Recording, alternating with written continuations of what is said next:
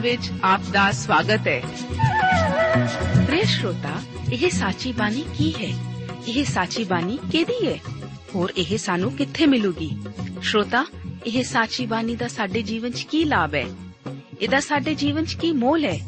ਇਹ ਸਾਰੇ ਪ੍ਰਸ਼ਨਾਂ ਦਾ ਉੱਤਰ ਸਾਨੂੰ ਇੱਕੋ ਹੀ ਜਗ੍ਹਾ 'ਚ ਲੱਭ ਸਕਦਾ ਹੈ। ਹੋਰ ਉਹ ਹੈ ਜੀਵਿਤ ਵਚਨ ਧਰਮ ਸ਼ਾਸਤਰ ਬਾਈਬਲ।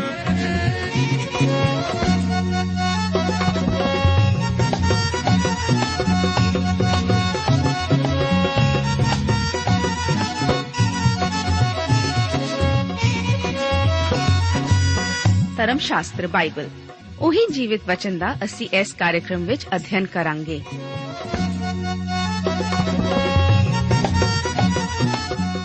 ਤੇ ਹੁਣ ਪਵਿੱਤਰ ਸ਼ਾਸਤਰ ਬਾਈਬਲ ਦਾ ਅਧਿਐਨ ਸ਼ੁਰੂ ਕਰਨ ਤੋਂ ਪਹਿਲਾਂ, ਆਈਏ ਅਸੀਂ ਆਪਣੇ ਮਨਾਂ ਨੂੰ ਤਿਆਰ ਕਰੀਏ ਇਸ ਭਜਨ ਦੁਆਰਾ।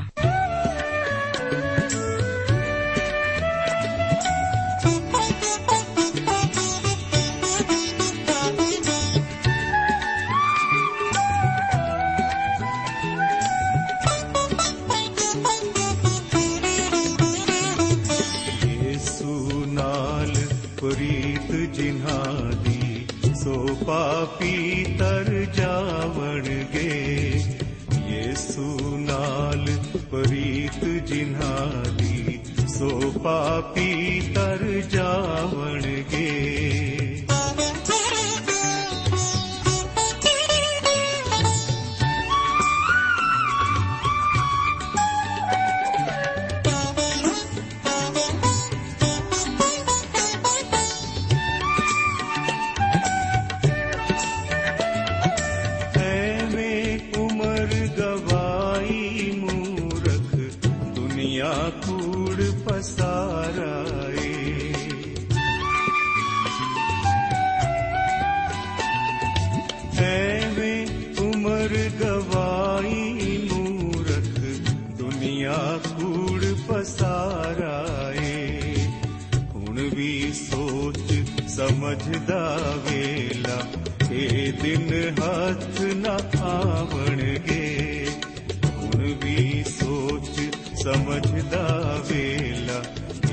ਇਹ ਦਿਨ ਹੱਥ ਨਾ ਆਵਣਗੇ ਯੇਸੂ ਨਾਲ ਪ੍ਰੀਤ ਜਿਨ੍ਹਾਂ ਦੀ ਸੋ ਪਾਪੀ ਤਰ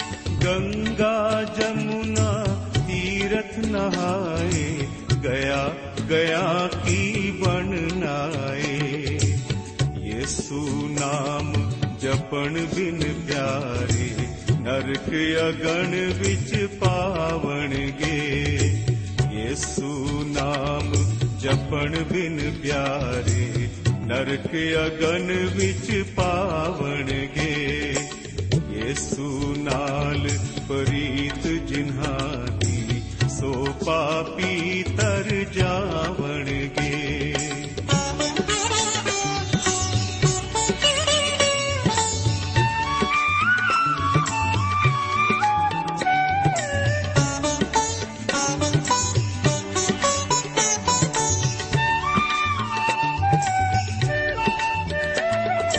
ਉੱਚੇ ਮਹਿਲ ਚੁਬਾਰੇ ਤੇਰੇ ਹੋਰ ਨਾਨੇ ਮਲ ਲੈਣੇ ਨੇ।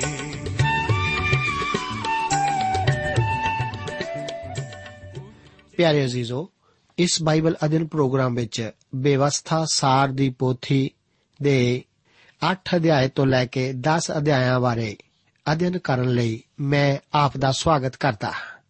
ਹੁਣ ਅਸੀਂ 8 ਅਧਿਆਏ ਵਿੱਚ ਧਾਰਮਿਕ ਅਤੇ ਕੌਮੀ ਵਿਧੀਆਂ ਦਾ ਉਲੇਖ ਕਰਾਂਗੇ ਜੋ ਕਿ 21ਵੇਂ ਅਧਿਆਏ ਤੱਕ ਜਾਰੀ ਰਹੇਗਾ। ਪਰਮੇਸ਼ਵਰ ਇਸرائیਲੀਆਂ ਨੂੰ ਉਤਸ਼ਾਹਿਤ ਕਰਨ ਵਾਸਤੇ ਉਸ ਦੇ ਵਰਤਾਓ ਦਾ ਜ਼ਿਕਰ ਕਰਦਾ ਹੈ।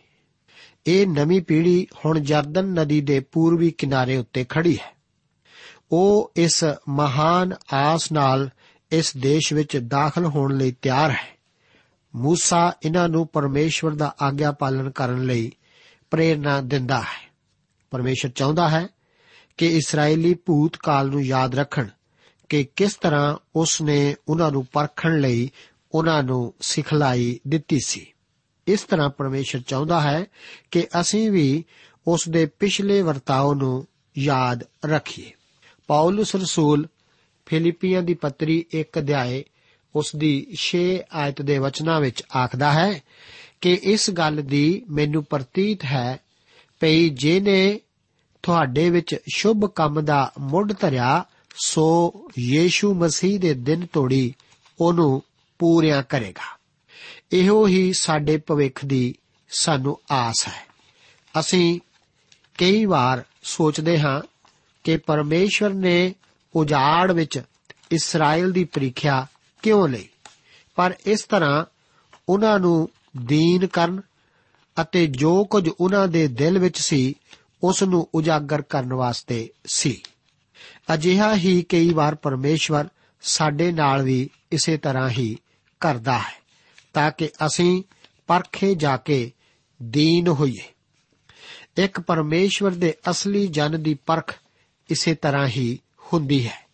ਜੋ ਆਦਮੀ ਪ੍ਰੀਖਿਆ ਵਿੱਚੋਂ ਗੁਜ਼ਰ ਚੁੱਕਾ ਹੋਵੇ, ਉਸੇ ਉੱਤੇ ਆਪ ਭਰੋਸਾ ਵੀ ਕਰ ਸਕਦੇ ਹੋ।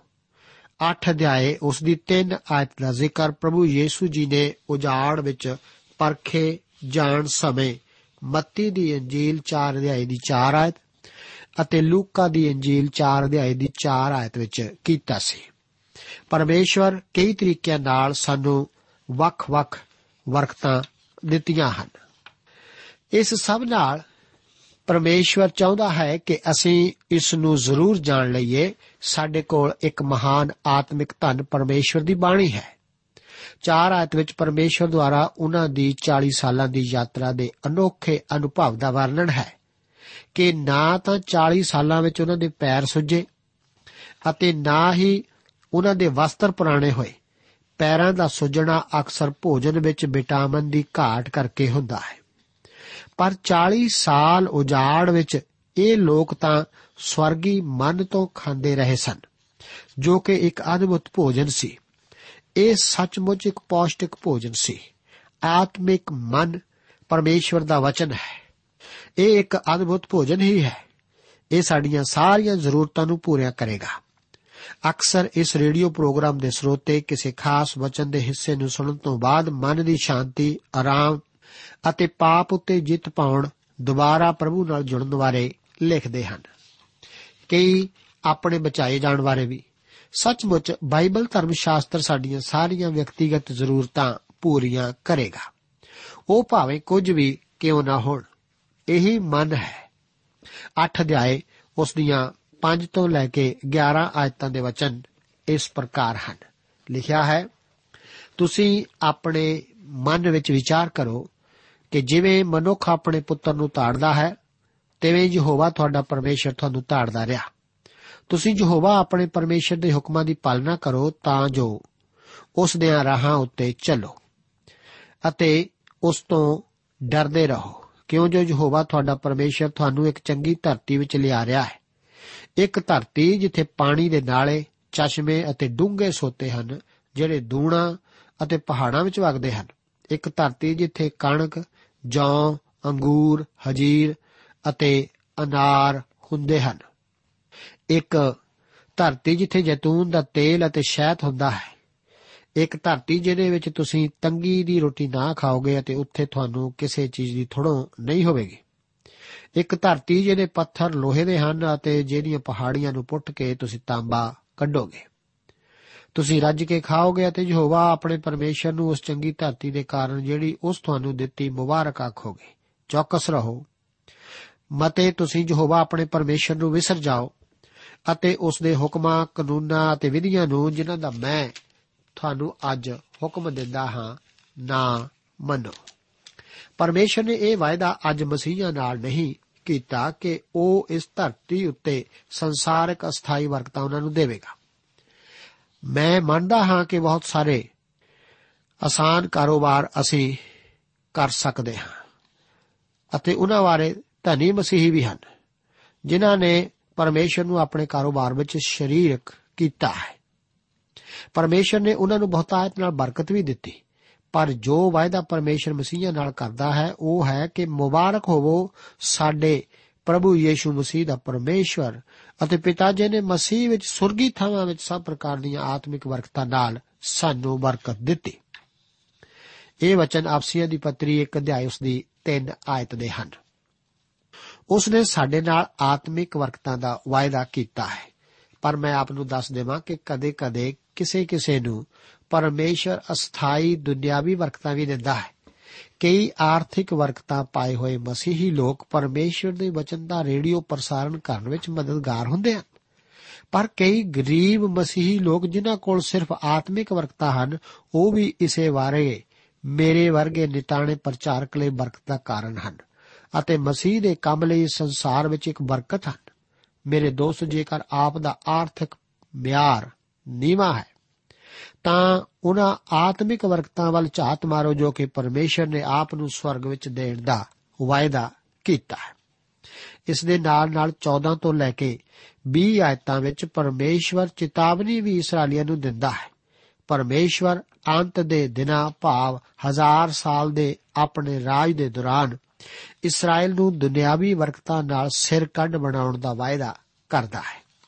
ਪਰ ਇਸرائیਲੀਆਂ ਲਈ ਬਰਕਤਾਂ ਵਾਰੇ ਕੀਤੇ ਵਾਅਦਿਆਂ ਨੂੰ ਅਸੀਂ ਕਲੀਸਿਆ ਦੇ ਲਈ ਕੀਤੇ ਵਾਅਦਿਆਂ ਨਾਲ ਨਾ ਮਿਲਾਈਏ ਕਿਉਂਕਿ ਵਾਅਦੇ ਦੇ ਕਰਨ ਬਾਰੇ ਅਸੀਂ ਬਾਈਬਲ ਧਰਮ ਸ਼ਾਸਤਰ ਵਿੱਚ ਦੇਖਦੇ ਹਾਂ ਕਿ ਪਰਮੇਸ਼ਵਰ ਖਾਸ ਧਿਆਨ ਰੱਖਦਾ ਹੈ। ਇਸਰਾਇਲ ਦੇ ਬਰਕਤ ਪਾਉਣ, ਖੁਸ਼ਹਾਲ ਹੋਣ ਅਤੇ ਆਪਣੇ ਦੇਸ਼ ਵਿੱਚ ਸਥਿਰ ਹੋਣ ਨਾਲ ਆਪ ਜਾਣ ਸਕਦੇ ਹੋ ਕਿ ਉਹ ਪਰਮੇਸ਼ਵਰ ਦੇ ਹੁਕਮਾਂ ਨੂੰ ਮੰਨ ਰਹੇ ਹਨ। ਅੱਜ ਇਸਰਾਇਲ ਵੱਲ ਤੱਕੋ।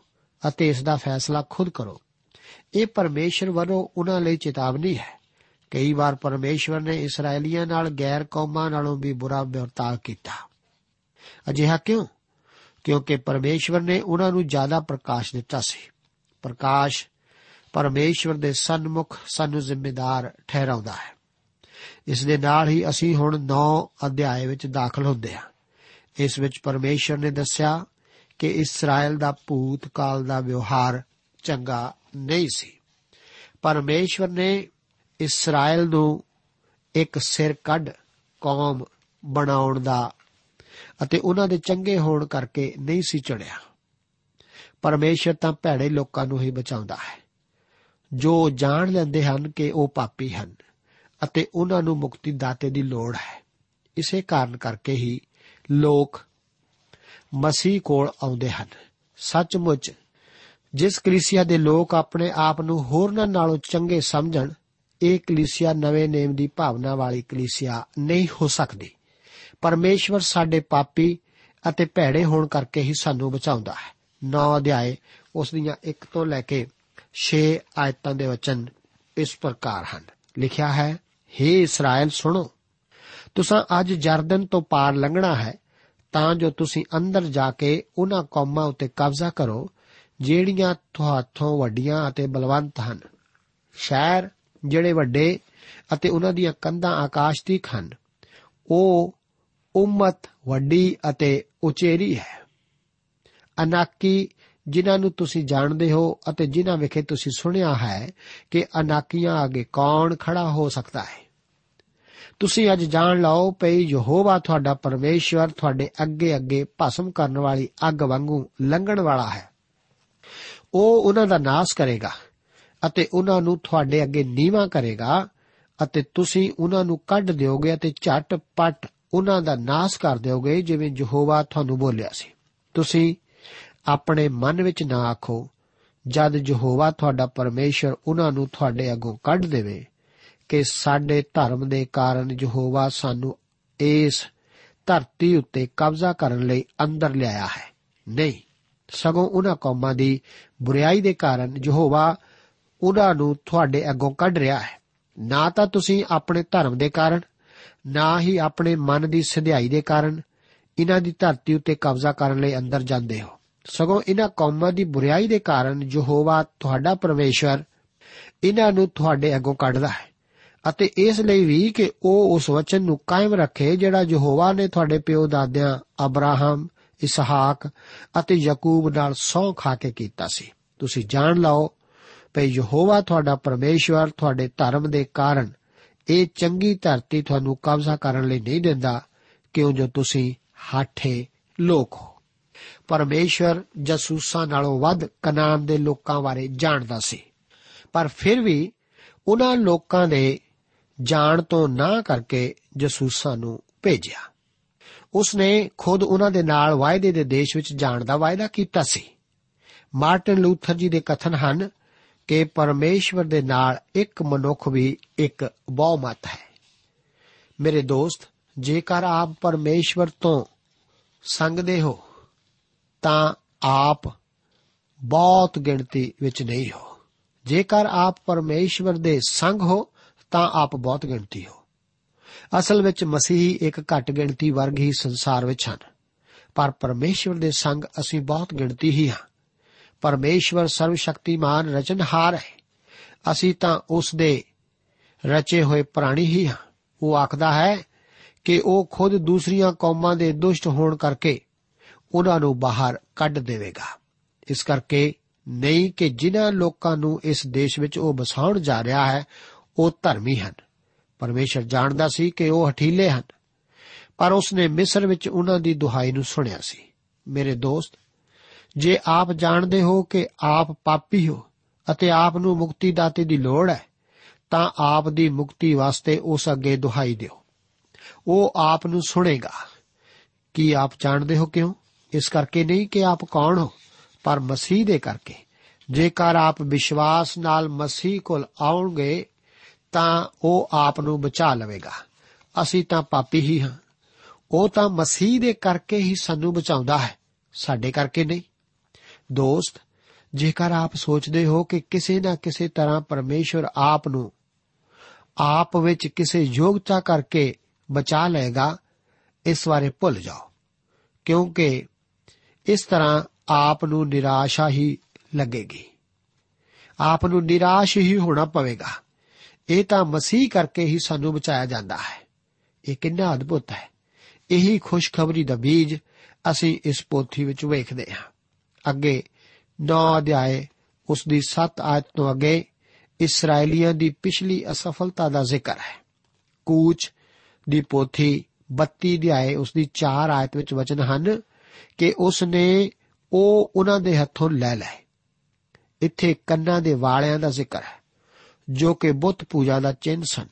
ਹਾਰੂਨ ਨੇ ਇਹਨਾਂ ਨਾਲ ਇੱਕ ਵੱਛਾ ਸੋਨੇ ਦਾ ਬਣਾਇਆ। ਉਹ ਕਹਿਣ ਲੱਗੇ ਕਿ हे ਇਸਰਾਇਲ, ਇਹ ਹੈ ਤੇਰਾ ਦੇਵਤਾ ਜਿਹੜਾ ਤੈਨੂੰ ਮਿਸਰ ਦੇਸ਼ ਤੋਂ ਉਤਾਹਾਂ ਲੈ ਆਇਆ। ਜ਼ਬੂਰ 106 ਉਸ ਦੀ 19 ਆਇਤ ਵਿੱਚ ਪਰਮੇਸ਼ਵਰ ਫਿਰ ਉਹਨਾਂ ਨੂੰ ਯਾਦ ਦਿਲਾਉਂਦਾ ਹੈ ਕਿ ਹੋਰੇਵ ਵਿੱਚ ਉਹਨਾਂ ਨੇ ਇੱਕ ਵੱਛਾ ਬਣਾਇਆ ਅਤੇ ਢਾਲੇ ਹੋਏ ਬੁੱਤ ਅੱਗੇ ਮੱਥਾ ਟੇਕਿਆ। ਪਰਮੇਸ਼ਰ ਨੇ ਚਾਹਿਆ ਕਿ ਉਹ ਯਾਦ ਰੱਖਣ, ਪਰ ਉਹ ਭੁੱਲ ਗਏ। ਮੂਸਾ ਇਸ ਬਾਰੇ ਵਿਰਤਾਂਤ ਜਾਰੀ ਰੱਖਦਾ ਹੈ। ਠੀਕ ਇਸ ਸਮੇਂ ਮੂਸਾ ਪਰਮੇਸ਼ਵਰ ਤੋਂ ਹੁਕਮਾਂ ਨੂੰ ਪ੍ਰਾਪਤ ਕਰ ਰਿਹਾ ਸੀ ਅਤੇ ਦੋ ਹੁਕਮ ਠੀਕ ਇਸੇ ਦੇ ਵਿਰੁੱਧ ਸਨ ਜੋ ਉਹ ਕਰ ਰਹੇ ਸਨ। ਪਰਮੇਸ਼ਵਰ ਇੱਥੇ ਮੂਸਾ ਨੂੰ ਆਖਦਾ ਹੈ ਕਿ ਉਹ ਤੇਰੇ ਹੀ ਲੋਕ ਹਨ। ਹੋ ਸਕਦਾ ਸੀ ਕਿ ਇਹ ਮੂਸਾ ਪਰਮਾਇਆ ਜਾਂਦਾ ਹੈ। ਪਰ ਉਹ ਤਾਂ ਕੂਚ 33 ਅਧਿਆਏ ਉਸ ਦੀਆਂ 12 ਤੋਂ ਲੈ ਕੇ 17 ਆਇਤਾਂ ਵਿੱਚ ਪ੍ਰਾਰਥਨਾ ਕਰਦਾ ਹੈ ਕਿ ਜੇਕਰ ਤੇਰੀ ਹਜ਼ੂਰੀ ਮੇਰੇ ਨਾਲ ਨਹੀਂ ਜਾਂਦੀ ਤਾਂ ਸਾਨੂੰ ਇੱਥੋਂ ਅੱਗੇ ਨਾ ਲਿਜਾ ਮੂਸਾ ਆਪਣੀ ਪਛਾਣ ਆਪਣੇ ਲੋਕਾਂ ਦੇ ਨਾਲ ਬਣਾਉਂਦਾ ਹੈ। ਸਾਨੂੰ ਸਾਰਿਆਂ ਨੂੰ ਭਜਨਕਾਰ ਦੇ ਜ਼ਬੂਰ 139 ਉਸ ਦੀ 23 ਤੇ 24 ਆਇਤਾਂ ਦੀ ਪ੍ਰਾਰਥਨਾ ਕਰਨ ਦੀ ਜ਼ਰੂਰਤ ਹੈ ਕਿ हे ਪਰਮੇਸ਼ਰ ਮੈਨੂੰ ਪਰਖ ਅਤੇ ਮੇਰੇ ਦਿਲ ਨੂੰ ਜਾਣ। ਕਿ ਮੇਰੇ ਖਿਆਲਾਂ ਨੂੰ ਜਾਣ ਅਤੇ ਵੇਖ ਕਿਤੇ ਮੇਰੇ ਵਿੱਚ ਕੋਈ ਭੈੜੀ ਚਾਲ ਤਾਂ ਨਹੀਂ ਅਤੇ ਸਦੀਪਕ ਰਾਹ ਵਿੱਚ ਮੇਰੀ ਅਗਵਾਈ ਕਰ। ਪੌਲਸ ਵੀ ਵਿਸ਼ਵਾਸੀਆਂ ਨੂੰ ਉਤਸ਼ਾਹਿਤ ਕਰਦਾ ਹੋਇਆ ਆਖਦਾ ਹੈ ਕਿ ਆਪਣਾ ਪਰਤਾਵਾ ਕਰੋ ਕਿ ਤੁਸੀਂ ਨੇਚਾ ਵਿੱਚ ਹੋ ਜਾਂ ਨਹੀਂ, ਆਪਣੇ ਆਪ ਨੂੰ ਪਰਖੋ, ਅਥਵਾ ਕੀ ਤੁਸੀਂ ਉਹਨੂੰ ਜਾਣਦੇ ਹੋ ਜੋ ਯੀਸ਼ੂ ਮਸੀਹ ਤੁਹਾਡੇ ਵਿੱਚ ਹੈ, ਜੇ ਤੁਸੀਂ ਅਪਰਵਾਨ ਨਾ ਹੋਵੋ। ਇਹ ਵਚਨ ਦੂਸਰੀ ਕੋਰਿੰਥੀਆਂ ਦੀ ਪੱਤਰੀ 13 ਅਧਿਆਏ ਉਸ ਦੀ 5 ਆਇਤ ਦੇ ਹਨ। ਪਰ ਪਰਮੇਸ਼ਵਰ ਨੂੰ موسی ਜਾਣਦਾ ਸੀ। ਇਸੇ ਕਰਕੇ ਜ਼ਬੂਰ 103 ਉਸ ਦੀ 7 ਆਇਤ ਦੇ ਵਚਨ ਹਨ ਕਿ ਉਸ ਨੇ ਆਪਣੇ ਰਾਹ موسی ਉੱਤੇ ਅਤੇ ਆਪਣੇ ਕੰਮ ਇਸਰਾਇਲ ਉੱਤੇ ਪ੍ਰਗਟ ਕੀਤੇ। ਇਸرائیਲੀਆਂ ਨੇ ਪਹਾੜ ਵਿੱਚੋਂ ਨਿਕਲਦਾ ਧੂਆਂ, ਪਰਮੇਸ਼ਵਰ ਦਾ ਨਿਆਂ ਅਤੇ ਉਸ ਦੇ ਤੇਜ ਨੂੰ ਵੇਖਿਆ। ਪਰ ਉਹਨਾਂ ਨੇ ਪਰਮੇਸ਼ਵਰ ਨੂੰ ਨਾ ਜਾਣਿਆ। ਪਰ موسی ਉਸ ਨੂੰ ਜਾਣਦਾ ਸੀ ਅਤੇ ਉਸ ਦੇ ਰਾਹਾਂ ਨੂੰ ਵੀ موسی ਜਾਣਦਾ ਸੀ ਕਿ ਪਰਮੇਸ਼ਵਰ ਨੂੰ ਪਾਪ ਨਾਲ ਨਫ਼ਰਤ ਹੈ ਅੱਜ ਅਸੀਂ ਇਸ ਬਾਰੇ ਜ਼ਰਾ ਵੀ ਨਹੀਂ ਜਾਣਦੇ ਪਰਮੇਸ਼ਵਰ ਪਾਪ ਨੂੰ ਸਜ਼ਾ ਦੇਣ ਲਈ ਕਿੰਨਾ ਪੱਕਾ ਇਰਾਦਾ ਰੱਖਦਾ ਹੈ ਇਸੇ ਕਰਕੇ موسی ਪਰਮੇਸ਼ਵਰ ਅੱਗੇ ਮੂੰਹ ਭਰਨੇ ਡਿੱਗ ਕੇ ਪ੍ਰਾਰਥਨਾ ਕਰਨ ਲੱਗਾ ਕਿਉਂ ਕਿਉਂਕਿ ਉਹ ਪਰਮੇਸ਼ਵਰ ਦੇ ਰਾਹ ਜਾਣਦਾ ਸੀ ਉਸ ਨੂੰ ਪਤਾ ਸੀ ਕਿ ਪਰਮੇਸ਼ਵਰ ਕਿਵੇਂ ਪਾਪ ਨਾਲ ਪ੍ਰਾਰਥਨਾ ਦੀ ਵਜਾਏ ਵੀ ਨਫ਼ਰਤ ਕਰਦਾ ਹੈ ਮੇਰੇ ਦੋਸਤ ਪਰਮੇਸ਼ਵਰ ਸਾਡੇ ਕਿਸੇ ਵੀ ਪਾਪ ਤੋਂ ਮੂੰਹ ਨਹੀਂ ਮੋੜਦਾ ਉਹ ਮੇਰੇ ਅਤੇ ਆਪ ਦੇ ਜੀਵਨ ਵਿਚਲੇ ਪਾਪ ਦਾ ਨਿਆਂ ਕਰਦਾ ਹੈ ਕਦੇ-ਕਦੇ ਇਸ ਦੀ ਸਜ਼ਾ ਬਹੁਤ ਸਖਤ ਹੁੰਦੀ ਹੈ موسی ਪਰਮੇਸ਼ਵਰ ਦੇ ਤਰਸ ਭਾਵ ਕਿਰਪਾ ਬਾਰੇ ਵੀ ਜਾਣਦਾ ਸੀ ਇਸੇ ਕਰਕੇ ਉਹ ਪਰਮੇਸ਼ਵਰ ਕੋਲ ਆਉਂਦਾ ਹੈ ਪਰਮੇਸ਼ਵਰ ਹਰ ਪਾਪੀ ਉੱਤੇ ਤਰਸ ਖਾਦਾ ਹੈ। ਉਸ ਨੇ ਮੇਰੇ ਅਤੇ ਆਪ ਉੱਤੇ ਵੀ ਤਰਸ ਖਾਦਾ ਹੈ। ਪਰ ਜਿਸ ਉੱਤੇ ਉਹ ਕਿਰਪਾ ਕਰਨੀ ਚਾਹੇ, ਉਸੇ ਉੱਤੇ ਹੀ ਉਹ ਕਿਰਪਾ ਕਰਦਾ ਹੈ। ਉਹ ਸਰਵ ਸ਼ਕਤੀਮਾਨ ਹੈ। ਇਹ ਉਸੇ ਦੀ ਇੱਛਾ ਹੈ। ਉਹ ਕਿੰਨਾ ਅਦਭੁਤ ਹੈ। ਸਾਨੂੰ ਇਹਨਾਂ ਦੋਹਾਂ ਗੱਲਾਂ ਬਾਰੇ ਜਾਣਨ ਦੀ ਜ਼ਰੂਰਤ ਹੈ। ਇਹ ਘਟਨਾ ਕਿੰਨੀ ਭਿਆਨਕ ਸੀ। ਮੂਸਾ ਆਪਣੇ ਲੋਕਾਂ ਨੂੰ ਉਹਨਾਂ ਦੇ ਬੁੱਤ ਨੂੰ ਪਿਲਾਉਂਦਾ ਹੈ ਉਹਨਾਂ ਨੂੰ ਮਿਲਾਉਂਦਾ ਹੈ। ਇਹ ਤਾਂ ਇੱਕ ਸਾਰਾਂਸ਼ੀ ਹੈ, ਪਰ ਕਿਸੇ ਇੱਕ ਦਿਨ ਵੀ ਇਸرائیਲੀ ਪਰਮੇਸ਼ਵਰ ਪ੍ਰਤੀ ਵਫਾਦਾਰ ਨਹੀਂ ਸਨ। ਅਸੀਂ ਕਈ ਵਾਰ ਨੁਕਤਾਚੀਨੀ ਦੇ ਲਿਹਾਜ਼ ਨਾਲ ਉਹਨਾਂ ਵੱਲ ਉਂਗਲ ਕਰਦੇ ਹਾਂ, ਪਰ ਅੱਜ ਇੱਕ ਵਿਸ਼ਵਾਸੀ ਬਾਰੇ ਕੀ ਆਖੀਏ? ਮੈਂ ਇਹ ਕਹਿੰਦੇ ਹੋਏ ਡਰਦਾ ਹਾਂ ਕਿ ਕਲੀਸਿਆਵਾਂ ਵਿੱਚ, ਸਾਡੇ ਵਿੱਚ ਕਈ ਹਨ ਜੋ ਕਿ ਕਿਸੇ ਇੱਕ ਵੀ ਪਰਮੇਸ਼ਵਰ ਪ੍ਰਤੀ ਵਫਾਦਾਰ ਨਹੀਂ ਹਨ। ਮੂਸਾ ਪਰਮੇਸ਼ਰ ਨੂੰ ਜਾਣਦਾ ਸੀ ਕਿ ਉਹ ਪਾਪ ਨੂੰ ਸਜ਼ਾ ਦਿੰਦਾ ਹੈ। ਮੂਸਾ ਪ੍ਰਾਰਥਨਾ ਕਰਨੀ ਵੀ ਜਾਣਦਾ ਸੀ। 26 ਤੋਂ ਲੈ ਕੇ 29 ਆਇਤਾਂ ਵਿੱਚ ਦੇਖੋ। ਮੇਰੀ ਖਾਹਿਸ਼ ਹੈ ਕਿ ਮੈਨੂੰ ਵੀ ਇਸ ਤਰ੍ਹਾਂ ਪ੍ਰਾਰਥਨਾ ਕਰਨ ਬਾਰੇ ਪਤਾ ਹੋਵੇ। ਇੱਥੇ ਲਿਖਿਆ ਹੈ, ਤਾਂ ਮੈਂ ਯਹੋਵਾ ਕੋਲ ਬੇਨਤੀ ਕੀਤੀ ਕਿ हे ਪ੍ਰਭੂ ਯਹੋਵਾ ਆਪਣੀ ਪਰਜਾ ਨੂੰ ਅਤੇ ਆਪਣੀ ਮਿਲਖ ਨੂੰ ਨਾਸ ਨਾ ਕਰ, ਜਿਹਦਾ ਤੈਂ ਆਪਣੀ ਮਹਾਨਤਾ ਨਾਲ ਨਿਸਤਾਰਾ ਕੀਤਾ ਹੈ। ਅਤੇ ਜਿਸ ਨੂੰ ਤੂੰ ਬਲਵੰਤ ਹੱਥ ਨਾਲ ਮਿਸਰ ਤੋਂ ਬਾਹਰ ਲੈ ਆਇਆ, ਆਪਣੇ ਦਾਸਾਂ ਨੂੰ ਯਾਦ ਕਰ। ਅਰਥਾਤ ਅਬਰਾਹਮ, ਇਸਹਾਕ ਅਤੇ ਯਾਕੂਬ ਨੂੰ ਅਤੇ ਇਸ ਪਰਜਾ ਦੀ ਕੇਸ ਅਤੇ ਦੁਸ਼ਟਪੁਣੇ ਅਤੇ ਪਾਪ ਨੂੰ ਨਾ ਵੇਖ। ਮਤੇ ਉਸ ਧਰਤੀ ਦੇ ਲੋਕ ਜਿੱਥੋਂ ਤੂੰ ਸਾਨੂੰ ਕੱਢ ਲਿਆ ਹੈ, ਆਖਣ ਕਿ ਯਹੋਵਾ ਉਹਨਾਂ ਨੂੰ ਇਸ ਧਰਤੀ ਵਿੱਚ ਨਾ ਲਿਆ ਸਕਿਆ, ਜਿਹਦਾ ਉਸ ਉਹਨਾਂ ਨਾਲ ਵਚਨ ਕੀਤਾ ਸੀ, ਕਿਉਂ ਜੋ ਉਹ ਉਹਨਾਂ ਨਾਲ ਲਾਗ ਰੱਖਦਾ ਹੈ। ਇਸ ਲਈ ਉਹਨਾਂ ਨੂੰ ਕੱਢ ਲਿਆ ਕਿ ਉਜਾੜ ਵਿੱਚ ਉਹਨਾਂ ਦਾ ਨਾਸ ਕਰੇ। ਉਹ ਤੇਰੀ ਪਰਜਾ ਅਤੇ ਤੇਰੀ ਮਿਲਖ ਹਨ, ਜਿਨ੍ਹਾਂ ਨੂੰ ਤੂੰ ਵੱਡੀ ਸ਼ਕਤੀ ਅਤੇ ਲੰਬੀ ਬਾਹ ਨਾਲ ਕੱਢ ਲਿਆਇਆ।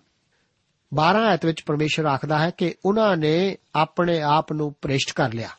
ਪਰ موسی ਆਖਦਾ ਹੈ ਕਿ ਉਹ ਤੇਰੇ ਲੋਕ ਹਨ ਮੇਰੇ ਨਹੀਂ ਤੂੰ ਹੀ ਉਹਨਾਂ ਨੂੰ ਮਿਸਰ ਤੋਂ ਕੱਢ ਲਿਆਇਆ ਮੈਂ ਨਹੀਂ موسی ਪਰਮੇਸ਼ਰ ਨੂੰ ਯਾਦ ਕਰਾਉਂਦਾ ਹੈ ਕਿ ਉਸ ਦੇਸ਼ ਦੇ ਲੋਕ ਸੋਚਣਗੇ ਕਿ ਪਰਮੇਸ਼ਵਰ ਨੇ ਇਸਰਾਇਲ ਨੂੰ ਮਿਸਰ ਤੋਂ ਤਾਂ ਕੱਢ ਲਿਆਂਦਾ ਪਰ ਉਹ ਉਹਨਾਂ ਨੂੰ ਵਾਅਦੇ ਦੇ ਦੇਸ਼ ਵਿੱਚ ਨਹੀਂ ਲਿਜਾ ਸਕਿਆ ਇਸ ਤਰ੍ਹਾਂ ਦੀ ਪ੍ਰਾਰਥਨਾ ਪਰਮੇਸ਼ਰ ਦੇ ਹੱਥ ਨੂੰ ਕਿਰਿਆਸ਼ੀਲ ਕਰਦੀ ਹੈ ਹੁਣ ਪਰਮੇਸ਼ਰ ਉਸ ਵਾਅਦੇ ਦੇ ਦੇਸ਼ ਵਿੱਚ ਦਾਖਲ ਹੋਣ ਲਈ ਉਸ ਦੇ ਕਿਨਾਰੇ ਖੜਾ ਹੈ ਉਹ ਇਸਰਾਇਲ ਦੇ ਨਾਲ ਹੈ ਜਿਸ ਤੋਂ ਉਹ ਪ੍ਰਗਟ ਹੁੰਦਾ ਹੈ ਕਿ موسی ਜਾਣਦਾ ਸੀ ਕਿ ਪ੍ਰਾਰਥਨਾ ਕਿਵੇਂ ਕਰੀਦੀ ਹੈ ਹੁਣ 10 ਅਧਿਆਏ ਵਿੱਚ ਅਸੀਂ ਪੜ੍ਹਦੇ ਹਾਂ ਕਿ ਇਸਰਾਇਲ ਨੂੰ ਮਿਸਰ ਦੇਸ਼ ਵਿੱਚ ਭੇਜਣ ਵਾਲਾ ਤੇ ਮਿਸਰ ਦੇਸ਼ ਵਿੱਚੋਂ ਕੱਢ ਲਿਆਉਣ ਵਾਲਾ ਵੀ ਪਰਮੇਸ਼ਰ ਖੁਦ ਹੀ ਸੀ ਜਿਵੇਂ ਆਪਣੀ ਪ੍ਰਾਰਥਨਾ ਵਿੱਚ موسی ਕਹਿ ਚੁੱਕਾ ਹੈ ਕਿ ਇਸਰਾਇਲ ਪਰਮੇਸ਼ਰ ਦਾ ਹੀ ਹੈ ਉਹ ਉਸੇ ਦੀ ਵਿਰਾਸਤ ਹਨ ਉਹ ਉਹਨਾਂ ਦੇ ਪਾਪਾਂ ਦੇ ਕਾਰਨ ਉਹਨਾਂ ਨੂੰ ਨਾਸ ਨਹੀਂ ਕਰੇਗਾ ਪਰ ਉਹ ਆਪਣੀ ਕਿਰਪਾ ਦੁਆਰਾ ਫਿਰ ਉਹਨਾਂ ਨੂੰ ਖੁਦ 10 ਹੁਕਮ ਲਿਖ ਕੇ ਦਿੱਤਾ ਹੈ ਅੱਗੇ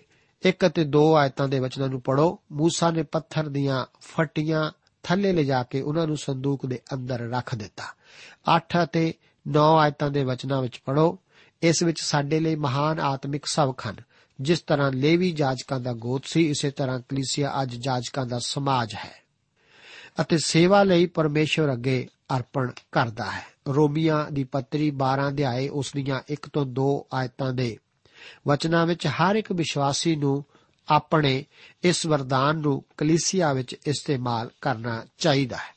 ਲੇਵੀਆਂ ਦੀ ਵਿਰਾਸਤ ਪਰਮੇਸ਼ਰ ਖੁਦ ਸੀ। ਬਾਕੀ ਗੋਤਾਂ ਦੀ ਤਰ੍ਹਾਂ ਲੇਵੀਆਂ ਨੂੰ ਇਸੇ ਕਰਕੇ ਕੋਈ ਜ਼ਮੀਨ ਦੇਣ ਦਾ ਜਾਂ ਕਿਸੇ ਅਸਥਾਈ ਬਰਕਤ ਦੇਣ ਦਾ ਵਾਅਦਾ ਨਹੀਂ ਸੀ ਕੀਤਾ। ਹਰ ਵਿਸ਼ਵਾਸੀ ਦਾ ਵੀ ਅੱਜ ਇਹੋ ਹੀ ਸਥਾਨ ਹੈ। ਲੇਵੀਆਂ ਦੀ ਤਰ੍ਹਾਂ ਪਰਮੇਸ਼ਰ ਹੀ ਸਾਡੀ ਵਿਰਾਸਤ ਹੈ। ਸਾਨੂੰ ਸਵਰਗੀ ਸਥਾਨਾਂ ਵਿੱਚ ਹਰ ਪ੍ਰਕਾਰ ਦੀਆਂ ਆਤਮਿਕ ਬਰਕਤਾਂ ਨਾਲ ਬਰਕਤਾਂ ਦਿੱਤੀਆਂ ਗਈਆਂ ਹਨ। 12 ਅਤੇ 13 ਆਇਤਾਂ ਦੇ ਵਚਨਾਂ ਬਾਰੇ ਗੌਰ ਕਰੋ। ਇੱਥੇ ਅਸੀਂ ਦੇਖਦੇ ਹਾਂ ਕਿ ਜੇਕਰ ਇਸرائیਲੀ ਪਰਮੇਸ਼ਰ ਦੇ ਹੁਕਮਾਂ ਨੂੰ ਪੂਰਾ ਕਰਦੇ, ਤਾਂ ਉਹ ਜ਼ਰੂਰ ਬਰਕਤ ਪਾਉਂਦੇ। ਪਿਛਲੇ 1500 ਸਾਲਾਂ ਤੋਂ ਪਰਮੇਸ਼ਰ ਨੇ ਇਸਰਾਇਲ ਦੁਆਰਾ ਪੂਰੇ ਸੰਸਾਰ ਨੂੰ, ਮੈਨੂੰ ਅਤੇ ਆਪ ਨੂੰ ਇਹ ਦਰਸਾਇਆ ਹੈ ਕਿ ਉਹ ਲੋਕਾਂ ਨੂੰ ਵਿਵਸਥਾ ਦੁਆਰਾ ਨਹੀਂ ਬਚਾ ਸਕਦਾ, ਕਿਉਂਕਿ ਉਹ ਢੁਕਵੇਂ ਹਾਲਾਤ ਅਤੇ ਦੇਸ਼ ਵਿੱਚ ਹੁੰਦੇ ਹੋਏ ਵੀ ਇਸ ਦੀ ਪਾਲਣਾ ਨਹੀਂ ਕਰ ਸਕੇ। ਪਰਮੇਸ਼ਰ ਦਾ ਧੰਨਵਾਦ ਹੈ ਕਿ ਅੱਜ ਉਹ ਆਪਣੀ ਕਿਰਪਾ ਦੁਆਰਾ ਬਚਾਉਂਦਾ ਹੈ। ਅਸਲ ਵਿੱਚ ਕਿਰਪਾ ਹੀ ਹਮੇਸ਼ਾ ਉਸ ਦੀ ਵਿਧੀ ਰਹੀ ਹੈ। ਪੁਰਾਣੇ ਨੇਮ ਵਿੱਚ ਉਸ ਨੇ ਕਿਸੇ ਨੂੰ ਵਿਵਸਥਾ ਦੁਆਰਾ ਨਹੀਂ ਬਚਾਇਆ। ਉਹ ਪ੍ਰਭੂ ਯੀਸ਼ੂ ਮਸੀਹ ਜੀ ਦੀ ਆਮਦ ਉਸ ਦੇ ਸਲੀਬ ਉੱਤੇ ਦਿੱਤੇ ਜਾਣ ਦੁਆਰਾ ਉਹਨਾਂ ਦੇ ਪਾਪਾਂ ਨੂੰ ਦੂਰ ਕਰਨ ਵੱਲ, ਉਹਨਾਂ ਦੇ ਤੱਕਣ ਨਾਲ ਹੀ ਪਰਮੇਸ਼ਰ ਦੀ ਕਿਰਪਾ ਅਤੇ ਤਰਸ ਦੁਆਰਾ ਬਚਾਏ ਗਏ ਸਨ। 18 ਤੋਂ ਲੈ ਕੇ 22 ਆਇਤਾਂ ਦੇ ਵਚਨਾਂ ਨੂੰ ਪੜੋ ਪਰਮੇਸ਼ਰ ਅਜਨਬੀ ਨਾਲ ਪਿਆਰ ਕਰਦਾ ਹੈ। ਇਸੇ ਕਰਕੇ ਉਹ ਉਹਨਾਂ ਦੇ ਮਿਸਰ ਵਿੱਚ ਅਜਨਬੀ ਹੋਣ ਬਾਰੇ ਉਹਨਾਂ ਨੂੰ ਯਾਦ ਕਰਾਉਂਦਾ ਹੈ। ਪਰਮੇਸ਼ਵਰ ਦੀ ਪ੍ਰਤੱਖ ਬਰਕਤ ਉਹਨਾਂ ਦੇ ਉੱਤੇ ਸੀ। ਉਸੇ ਨੇ ਉਹਨਾਂ ਨੂੰ ਮਿਸਰ ਵਿੱਚ ਭੇਜਿਆ ਤੇ ਉਸੇ ਨੇ ਉਹਨਾਂ ਨੂੰ ਮਿਸਰ ਵਿੱਚੋਂ ਕੱਢ ਲਿਆਂਦਾ ਸੀ। ਪਰਮੇਸ਼ਵਰ ਹੀ ਉਹਨਾਂ ਲਈ ਜ਼ਿੰਮੇਦਾਰ ਸੀ ਅਤੇ ਉਸੇ ਨੇ ਉਸ ਜ਼ਿੰਮੇਵਾਰੀ ਨੂੰ ਪੂਰਾ ਕਰਨ ਵਾਸਤੇ ਇਤਰਾਜ਼ ਵੀ ਨਹੀਂ ਸੀ ਕੀਤਾ। ਪ੍ਰਭੂ ਆਪ ਨੂੰ ਅੱਜ ਦੇ ਇਹਨਾਂ ਵਚਨਾਂ ਨਾਲ ਅਸੀਸ ਦੇਵੇ। ਜੈ ਮਸੀਹ ਦੀ। ਦੋਸਤੋ, ਸਾਨੂੰ ਉਮੀਦ ਹੈ ਕਿ ਇਹ ਕਾਰਜਕ੍ਰਮ ਤੁਹਾਨੂੰ ਪਸੰਦ ਆਇਆ ਹੋਵੇਗਾ ਤੇ ਇਹ ਕਾਰਜਕ੍ਰਮ ਸੁਣ ਕੇ ਤੁਹਾਨੂੰ ਬਰਕਤਾਂ ਮਿਲੀਆਂ ਹੋਣਗੀਆਂ। ਜੇ ਤੁਸੀਂ ਇਹ ਕਾਰਜਕ੍ਰਮ ਦੇ ਬਾਰੇ ਕੁਝ ਪੁੱਛਣਾ ਚਾਹੁੰਦੇ ਹੋ, ਤੇ ਸਾਨੂੰ ਇਸ ਪਤੇ ਤੇ ਲਿਖੋ। Programme Sachi Bani, post box number 1715 sector 36 Chandigarh 160036 ਪਤਾ ਇੱਕ ਵਾਰ ਫੇਰ ਸੁਣ ਲਓ programme Sachi Bani post box number 1715 sector 36 Chandigarh 160036 ਸਾਡਾ ਈਮੇਲ ਪਤਾ ਹੈ punjabi.ttb@twr.in ਪਤਾ ਇੱਕ ਵਾਰ ਫੇਰ ਸੁਣ ਲਓ punjabi.ttb@twr.in ਹੁਣ ਸਾਡੇ ਪ੍ਰੋਗਰਾਮ ਦਾ ਸਮੇਂ ਸਮਾਪਤ ਹੁੰਦਾ ਹੈ। ਉਮੀਦ ਹੈ ਅਗਲੇ ਪ੍ਰੋਗਰਾਮ ਵਿੱਚ ਤੁਹਾਡੇ ਨਾਲ ਫੇਰ ਪੇਂਟ ਹੋਏਗੀ। ਰੱਬ ਤੁਹਾਨੂੰ ਬਰਕਤ ਦੇ।